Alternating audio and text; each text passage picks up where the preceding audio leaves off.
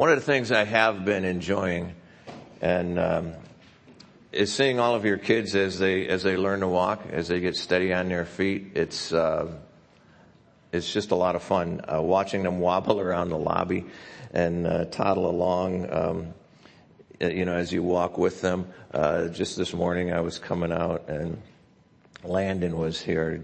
Uh, his mom Julie was singing on a on a music team, and Landon was and started getting her purse or something. And as soon as she said his name, whoop, the kid just snaps right around. And, and I thought, man, what just, you know, here's a, another little guy, you know, we've been praying for and stuff. And uh, before he's even born, and just to see, just to see, you know, he, he's still a little guy and a toddler and all that, but, uh, it's just been so much fun, um, you know, to, to be able to see that. Uh, it, uh, I think that was last week, not, not this past week, but the week before we went to, went out to watch, um, our grandson Michael in his first cross country type meet. Now he's just in third grade, so, you know, cross country is a relative term.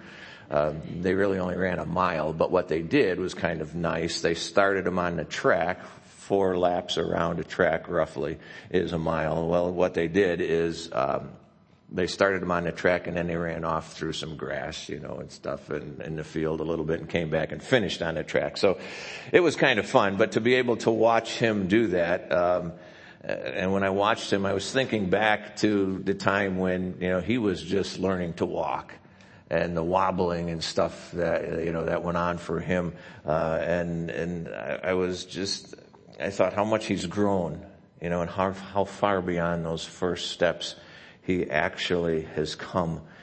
And I was also thinking about how much better he's, if he continues, you know, in, the cross country, he's in a running club. That's why they were doing this.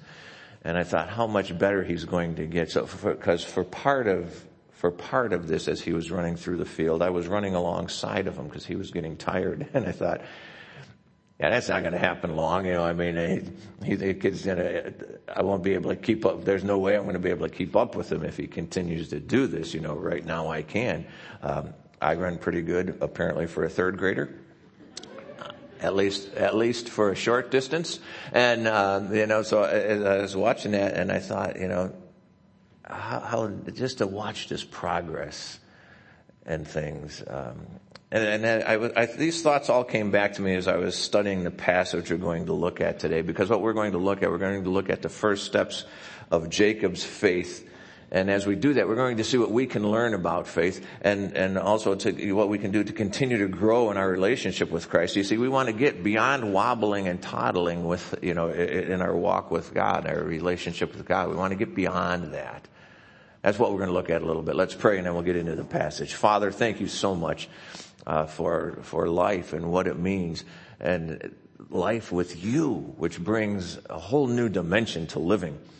Uh, how do we how do we make that adjustment? How is it that we um, we don't want to just keep toddling along like like we're just learning this stuff. We want to get we want we want to get better. We want to be more for you. We want to grow in you. We need your help. So help now as we look into your word, make it real, make it alive, make it uh, very, very uh, clear. I'll be talking about different things, but you're going to apply it to people's lives because you know their situation so much better than I ever could, and uh, you know what's going on and what's happening. So bring your spirit to bear in a very clear way in each heart now.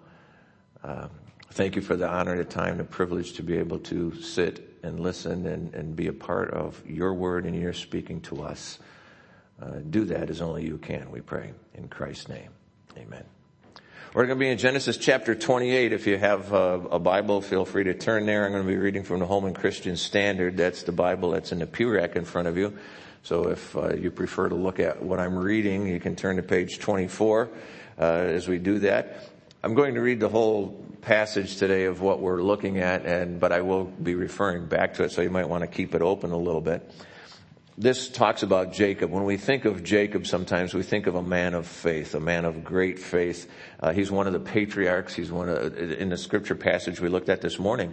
Uh, Jesus referred, you know, referring back to you know Abraham, Isaac, and Jacob, and and as as that example of good solid faith. Uh, he's the father of the nation of Israel. You know, Israel named after him. He's mentioned three times in, in Hebrews 11, which is also often looked at as the um, Hall of Fame for faith. And he's three different times he's mentioned there. But back here in Genesis 28, um, you know, we, where we've been studying up to this point, he doesn't have a relationship with God yet. You know, and we think, what? You know, wasn't he born with her? No, he wasn't. You know, nobody is. But uh, he doesn't have a relationship with God yet. There's no evidence of faith at all in his life. In fact, it's quite the opposite as you look at, because what we see here is we we see him sneaking, we see him conniving, we see him lying. Uh, you know, the total opposite of what you would think. Some would even say that he was cheating to get his own way, to get any advantage he possibly can by his own abilities, by his own ingenuity, uh, is far, far from a picture of faith. Uh, but here in chapter 28, we see a little bit of wobbling, a little bit of toddling, some of these first steps of faith. I'm going to start in verse 10, so drop down to verse 10 of chapter 28. It says, Jacob left Beersheba and went toward Haran. He reached a certain place and spent the night there because the sun had set. Uh, he took one of the stones from the place and put it at his head and lay down in that place and he dreamed. A stairway was set on the ground with its top reaching to heaven and God's angels were going up and down on it. Yahweh was standing there beside him saying, I am Yahweh, the God of your father, Abraham, and the God of Isaac. I will give you and your offspring the land that you are now sleeping on. Your offspring will be like the dust of the earth and you will spread out toward the west, the east, the north, and the south. All the peoples on earth will be blessed through you and your offspring. Look, I am with you and will watch over you wherever you go. I will bring you back to this land, for I will not leave you until I have done what I have promised you. When Jacob awoke from his sleep, he said, surely the Lord is in this place and I did not know it. He was afraid and he said, what an awesome place this is. This is none other than the house of God. This is the gate of heaven. Early in the morning, Jacob took the stone that was near his head and set it up as a marker. He poured oil on top of it and named a place Bethel, though previously it was named Luz. Then Jacob made a vow. If God be with me and watch over me on this journey, if he provides me with food to eat and with clothes to wear, and I return safely to my father's house, then the Lord will be my God. The stone that I have set up as a marker will be God's house, and I will give you a tenth of all that you give me. Now we're, we're going to stop there. You know, it's with the blessing of his parents that Jacob leaves Beersheba and begins to head to the land of his ancestors, Haran. He is stepping outside of that land. He will be, he's not yet, he will be stepping outside of that land that promised to his, it says father Abraham, it says grandfather, but you know, that they, the, the, all the generations that are there. So, you know, to Abraham, to Isaac, and it's promised to them, and he'll be stepping out of there. Now, Rebecca, his his mother, Jacob's mother, wanted Jacob to go so that Jacob could get away from his brother Esau, who wanted to kill him. That's really why Rebecca wanted him to go. We looked at that last week, last couple of weeks we've been looking at this.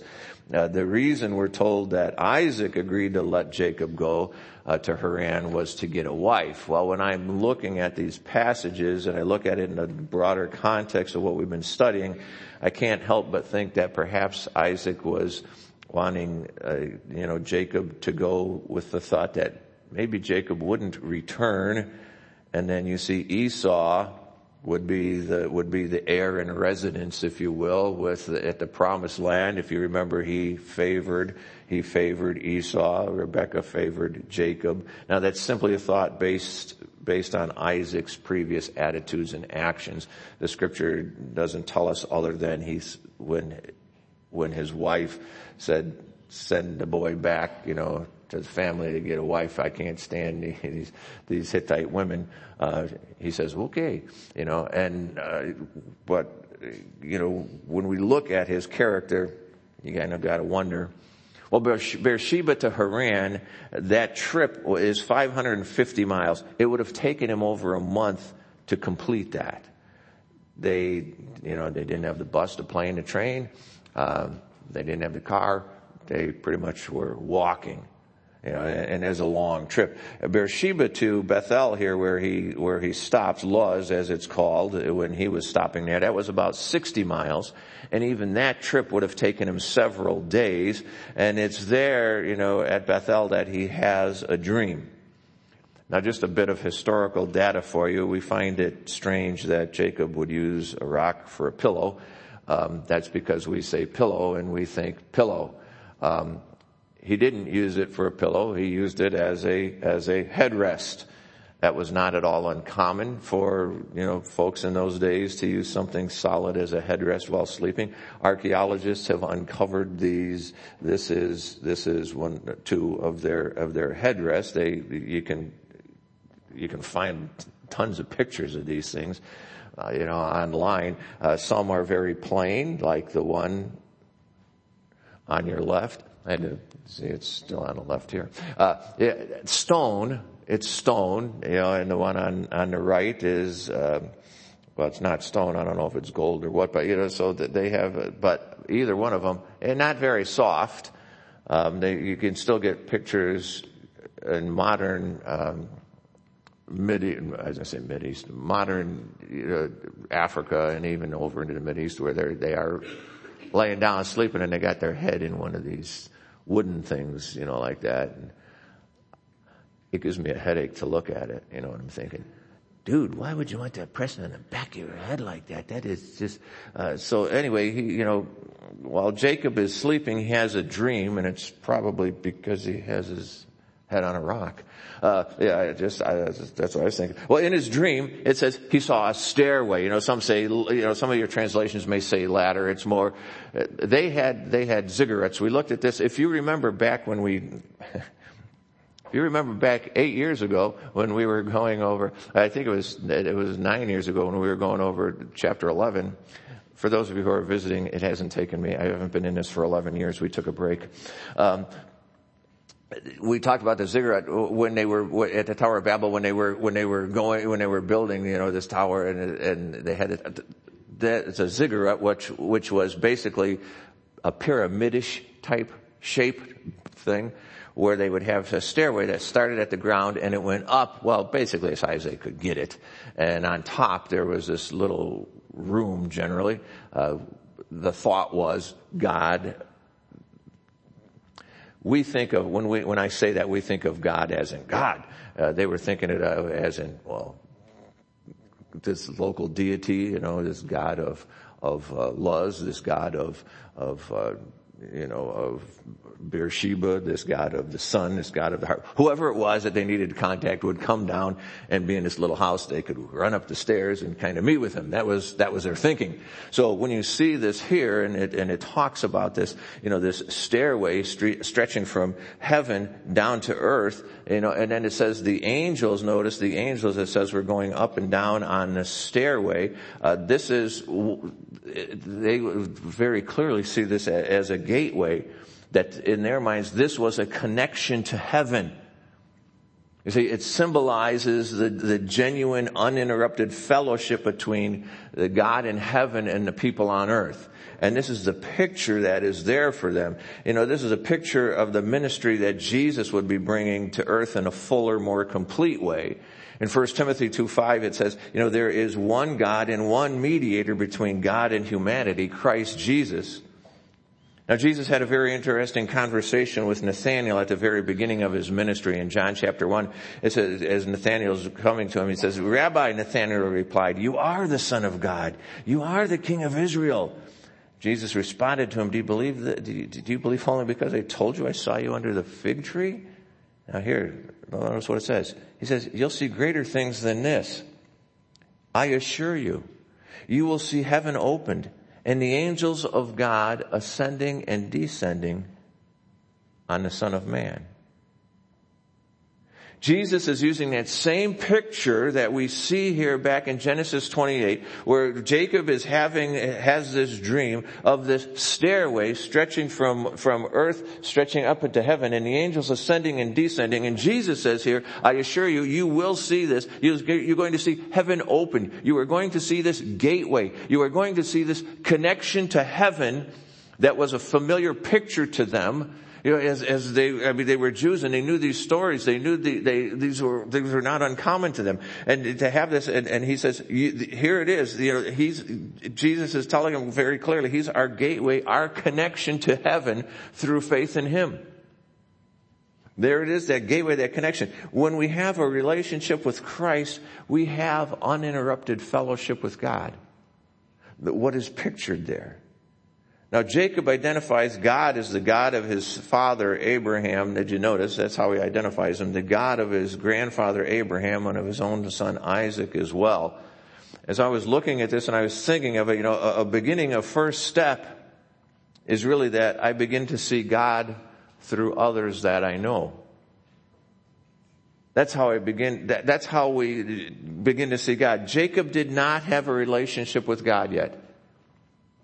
He did not have a relationship with him. He recognized though, he recognized God as the one that his father and his grandfather had a relationship with. That's how he recognized him. He recognized him because of his father and his grandfather. Now, if you were raised in a Christian home, your first understanding of God came through your parents' relationship with God. That's how your first understanding of God came to you as you watched your parents and how they related to God, how their relationship to God was. That was your first understanding of having a relationship with Him. And now your, your children and your grandchildren's first steps toward a relationship with God are coming from how they see you relate in your relationship to God. It's always interesting when you're talking about God and spiritual things and you, and you hear these noises like just fall out of heaven. That's, you're, you're, you are right now, you know, for all of us, those beginning steps toward a relationship with God came by how we saw others and how, how we, those others that we knew and how they related to God. We need to grasp this and understand it that, you know, even now our relationship with God is influencing others, you know, toward a relationship with God. Your kids are going to begin, at least, they're going to begin to relate to God as they see you relate to Him. Now they will get to a point where they will either pursue that further or, or, you know, possibly turn and walk away. Uh, but they're going to begin by how they see you relating. How they see others in your family relating. You see, if you, if you, uh, if you have a, a, relationship to God and, and, you know, you, maybe your parents don't, your children, your parents' grandchildren, are going to look and they're going to see how grandma and grandpa relate to God. Why? Well, because I love grandma and grandpa and what they do is important and matters. So you see, it's how we see, how they see others relating to God. That's what begins, that's, that's what begins to give them some of these first steps there. And the Lord here, He speaks to Jacob. He tells Jacob the promise. He says, oh, there'll be many offspring. You're going to get this land that you're sleeping on. These are the same promises that were made to his father Isaac, the same promises that were made to his grandfather Abraham. It's the same thing unfolding. These, these, these words here, it seems more definitely related, you know, specifically to Jacob to see the fulfillment of them in, in his lifetime. You know, maybe we just read into that a little bit because we know the rest of the story, you know, as, as it unfolds. Uh, but it, it, to me, it's another, it's another picture, you know, another thing as I'm thinking about the first steps with God, you know, is, is one of those is that I, I begin to understand that God's word is to me. Because while Jacob is, while Jacob is seeing him as, as the father, you know, the God of my, of my grandfather Abraham, the God of my father Isaac, and then he's, and then this God who he sees now as, as someone else's God is now speaking to him. And telling him those same promises that he would have that, that, that he would have many offspring that he would have this land that he was sleeping on. And he begins to understand that God's word was to him, not just to his grandfather and his father, but that God's word was to him at all, that his promises, they become more understandable as I see that his word is speaking to me. that it's not just the God of my father. It's not just the God of my grand, but it's, it's, it's, you know, no longer for, just for someone else. It's no longer just my parents and my grandparents. It's God's word and it's God's word to me now. And God promises to be with Jacob and to, and to fulfill all of the other promises that were made to Abraham and that were made to Isaac as well. Jacob wakes up, he attributes the dream to God as a communication to him, not simply a weird dream. I don't know about you. People ask me sometimes, you know, does God communicate through dreams? He can, you know, he can. But I really hope he doesn't communicate that what some of my dreams, that it's not God communicating to me because they're really weird. You know, they're really weird. Uh, and, one, one, one that sticks out in my mind, you know, is, is Jason Skinner before he had a driver's license and he was driving his pickup truck across the field and I was on the hood of the pickup truck and I was holding on and he's driving through this field in Dalton, Illinois where I grew up and he's riding through that field like a maniac through there. And I'll tell you, I'm hoping that doesn't happen. You know, that's just not something I want to live through. So does he communicate through dreams? God can, but my dreams are usually pretty weird. You know, they're just, they're just weird. Uh, and God's not weird. You know, so anyway, you know, here he is and, and he's, he's making these promises. He attributes his dream to it. And now Jacob also admits to not realizing that God was in this land. He says, God was really here. I didn't know it. I didn't know it, but he was really here. You see, they saw deities as local. They did not see deities as universal. Uh, when you read in the Old Testament, don't think that they were all, you know, that they all only believed in one God. They didn't. Abraham was, Abraham was, he, he believed it when he first before he had his encounter with God, he was a polytheist. He believed in many gods. You know, they, they worshipped idols and, and they were, they were taken out of that. God was calling them out of that.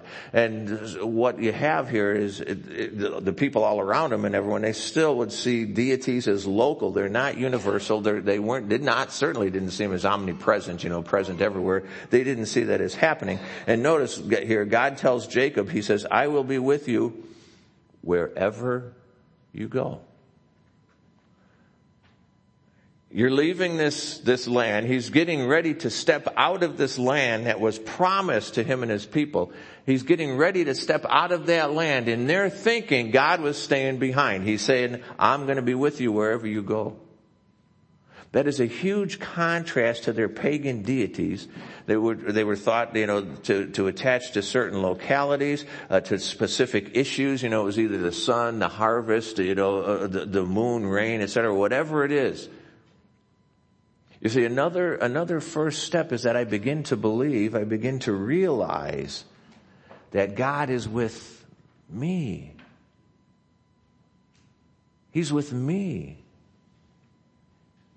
I remember, yeah, I was, many of you know, some of you know, and I was, I was raised Roman Catholic. I believed in God. I believed that He died on the cross for sins. Here's the thing. It was for, you know, it was just big brush stuff for me at that point. You know, there was no specific application to my life it was, well, of course he died for sins, you know, and doesn't everybody know that? Well, I realized everybody didn't. But you know, it was, it was just, and, I, I didn't make this connection here. That was with me. And when you people, when I say you people, those of you who weren't Catholic and who knew Christ and had a relationship with Him, and when people would begin to talk to me about that and you know, personal relationship with Him and all this stuff, and not only did I think, you know, that, that you were a little weird, but I always used to think, well, what about the rest of us? Well, see, there, there was the point. there was the point they were trying to make to me. God is with me. That doesn't mean he's not with you. Well, he's not if you don't have a relationship with, well, if you choose not to have a relationship with him, you're on your own. That's not the place you want to be. You see. But to get to that place, this is the, this is some of the beginning steps of faith to realize that he is with me. He's with me. It's not just, it's not just this, you know, this, this big universal thing. It's not even this little locale thing. It's, he's with me. And in response, notice Jacob names that spot Bethel. In, in English, we would call this a compound word, you know, meaning house of God. Some of you have a, a, a footnote in your Bible telling you that. Uh, the, the El here is from Elohim. Bethel. Elohim. Uh, that's a more generic term for God. It's not a personal, it's not personal. It's a generic term. You know, it's that broad brush stroke like I had in my mind. It's that broad brush stroke. And what we see here, then Jacob begins to make a vow in verse 20, but he still seems pretty skeptical. You know, he's, he, he begins to list out all of these things he expects from God before he will commit himself to God. He, you know, he, he says, I, I, want God, you know, if he watches over me, you know, if he, if he watches over me while I'm on my journey, he still has, he still has, you know, a month, a month worth of, of, of walking to do here. He still has a long journey ahead of him. He says, if he's with me during this, and notice he wants God to provide him with food to eat and clothes to wear. He says, if God does this for me. And he, he wants God to make sure that he returns safely to Beersheba. You know, not only do you have to get me there, God, I want you to get me back. This is what I want from you. And he's laying all these things out. Too often, you know, as I'm looking at these, too often our request of God focus on our material gain. You know, it focuses on our recovery, you know, our, our health, our success and whatever we're trying, and that we would have pleasant circumstances, you know, along the way as we go, uh, other things along these same lines. These are baby steps in prayer. You see, here, one, one, they're not wrong. I'm not saying you don't pray about these things. That's not what I'm saying. But you see, one of the one, one of the first steps is that I begin. Uh, uh, uh, one of the first baby steps is I begin to bargain with God. I set the terms of how I will relate to Him, as if it's up to us. You know, now, some of us realize it's not a, but I begin to, this is not a good thing. You know, this is not a good thing where, where, you know, we begin to lay out these terms for God.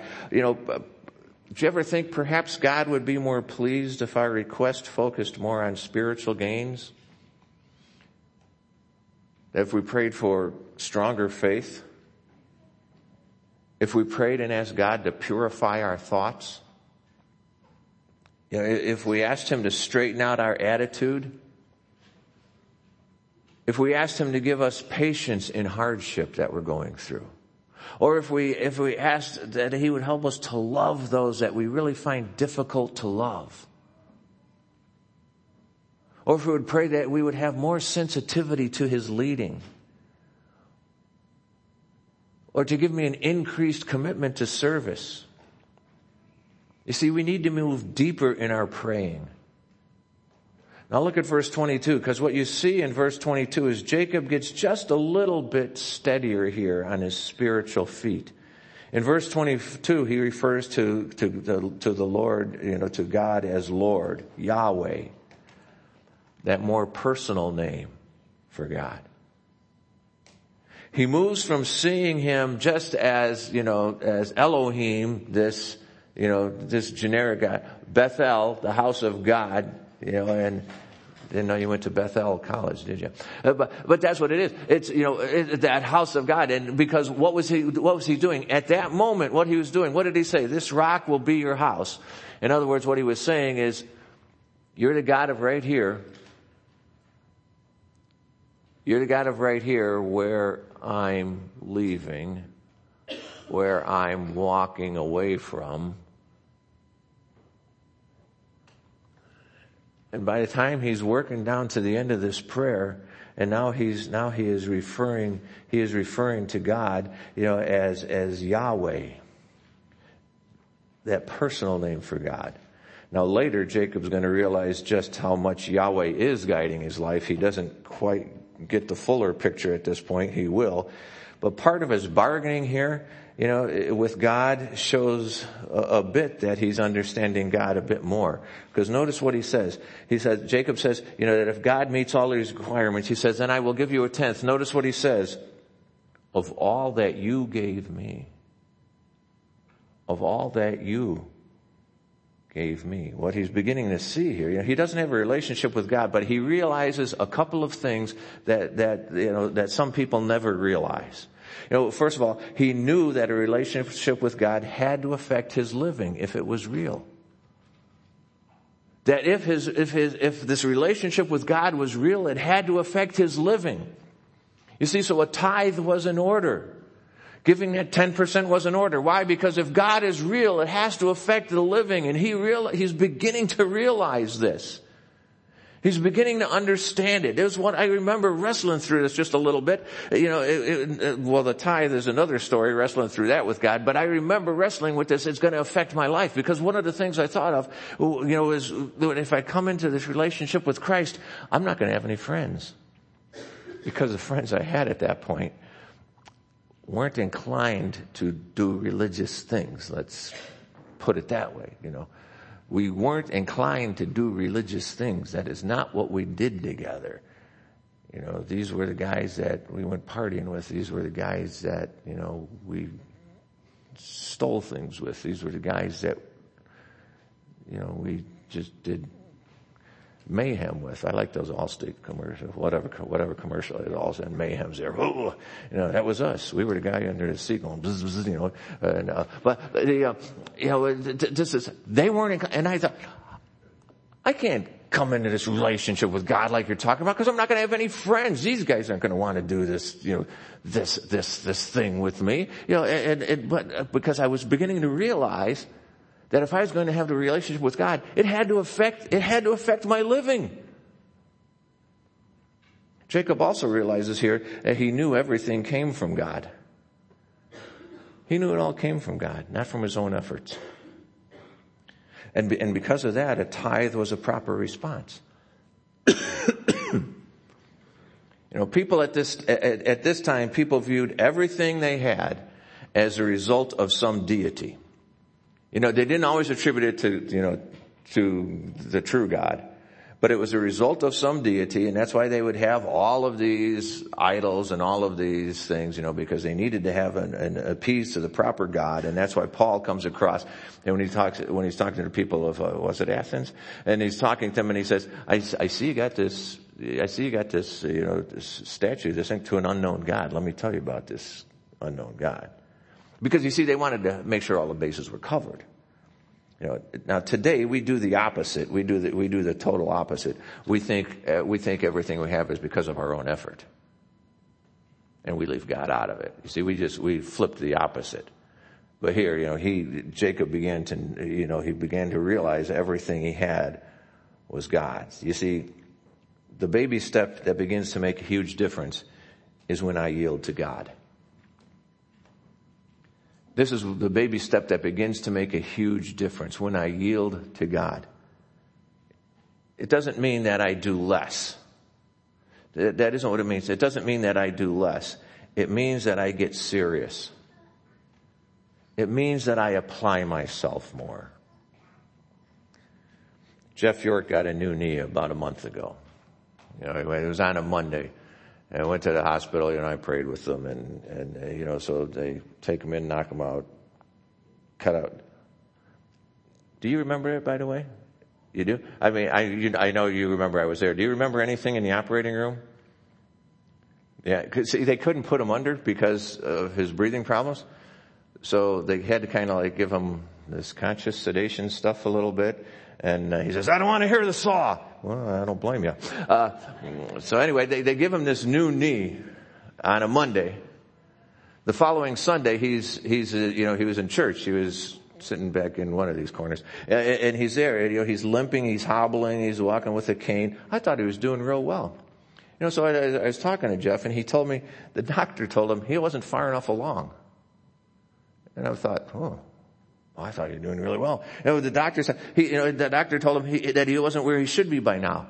The doctor wanted him to work harder. The doctor wanted him to focus more intentionally on getting stronger. The doctor wanted him to focus on walking better. You see, when I, when I realize and I begin to, it doesn't mean we do less. It means we, it means that we apply ourselves more. If my children were still wobbling know, and toddling along, I would know that there was something wrong. We're supposed to grow beyond wobbling and toddling along. See, this is a thing for us. God's people grow beyond first steps. We grow beyond first steps.